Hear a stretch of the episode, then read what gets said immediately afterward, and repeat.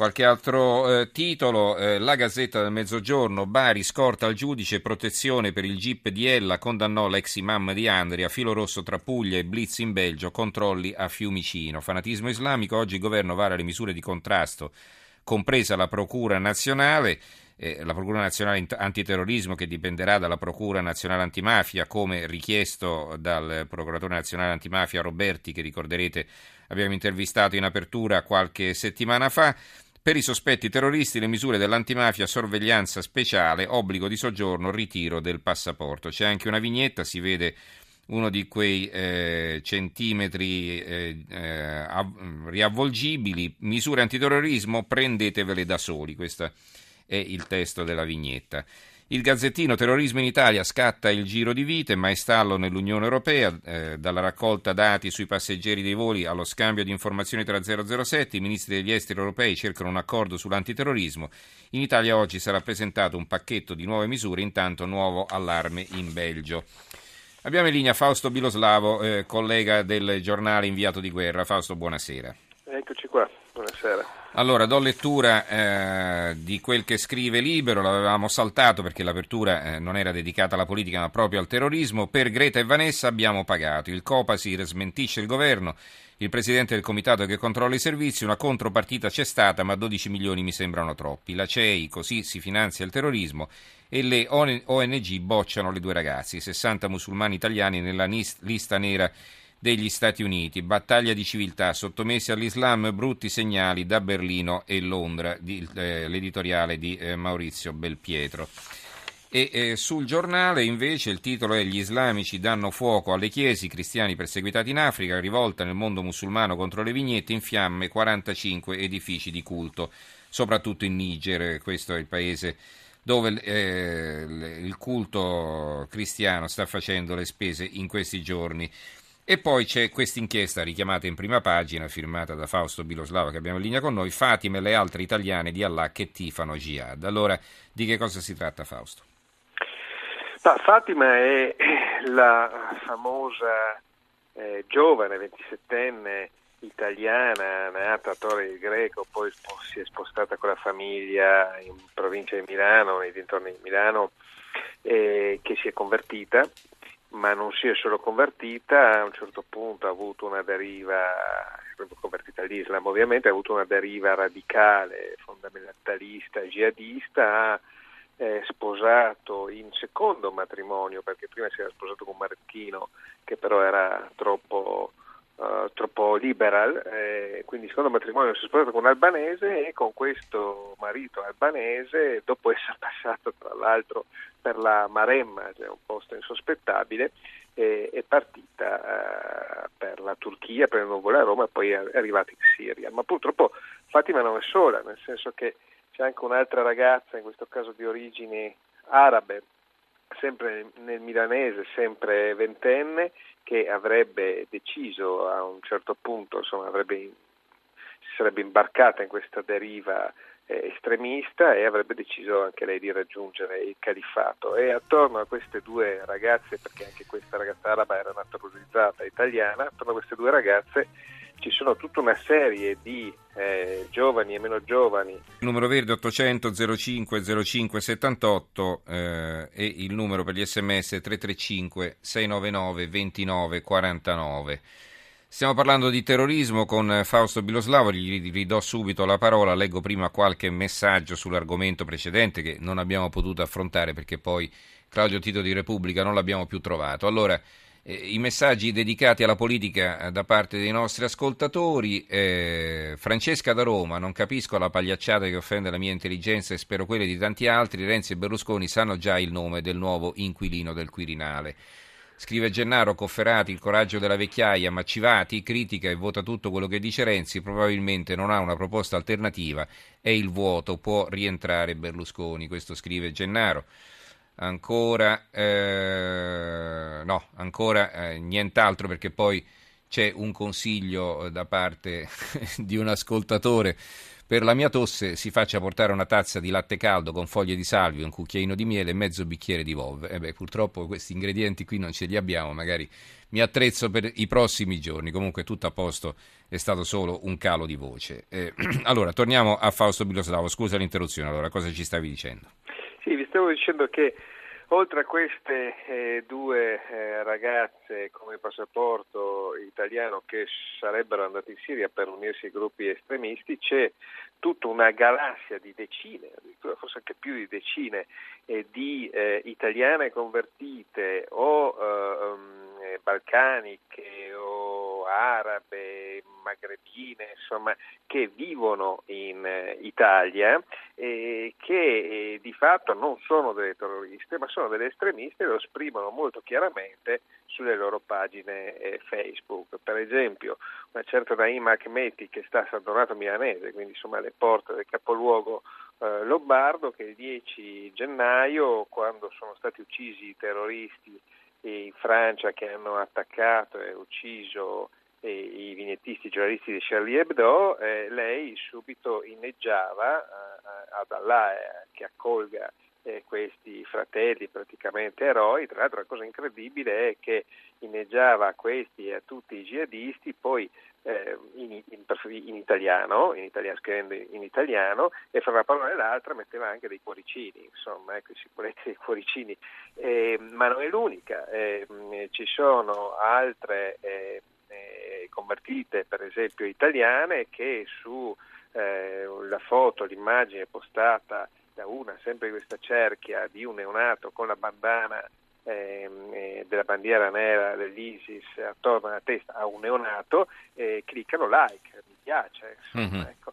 E quindi questo è il pericolo. Chiaramente è un pericolo a parole, no? Cioè non hanno piazzato bombe e non hanno neanche scelto di andarsene dall'Italia e raggiungere i fronti a guerra santa in Siria e in Iraq, ma certamente è un fenomeno inquietante.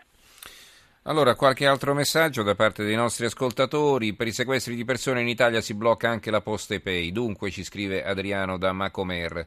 Gianni da Cesena, Renzi vuole la Turchia in Europa ma non si rende conto che sono proprio loro a far transitare liberamente i terroristi. Gigi, i vari organi di informazione non hanno fatto agli imam la domanda chiave, sono disposti a pregare anche per le 17 vittime non islamiche del 7-8 gennaio. Tra l'altro c'è stata una richiesta, non è riportata con evidenza dai giornali, almeno dalle prime pagine, da parte del Premier Cameron, che ha fatto inviare una lettera a tutti quanti gli imam presenti in Inghilterra, quindi a tutte le moschee, chiedendo di prendere nettamente distanza dal terrorismo. Vediamo quale sarà la risposta. Michelangelo, finalmente abbiamo capito a cosa serviva l'ISIS, agli stessi a cui serviva Al-Qaeda. Avremo il Patriot Act versione europea, privacy e principi liberali buttati nel cassetto. Dietrologia, mi appello all'andreottiano a pensar male. E però Michelangelo, insomma, se volessimo inserire delle leggi soltanto così, che facciamo? Allora ci facciamo gli attentati da soli per poi andare a giustificare l'introduzione di leggi repressive? Mi sembra un po' una forzatura, francamente. Allora, ancora a proposito di Boko Haram, la notizia che la cancelliera Merkel, un'iniziativa nuova da parte della Merkel, ha chiesto all'Unione Europea di collaborare a finanziare una missione militare africana in Nigeria e in altri paesi per combattere il terrorismo jihadista di Boko Haram.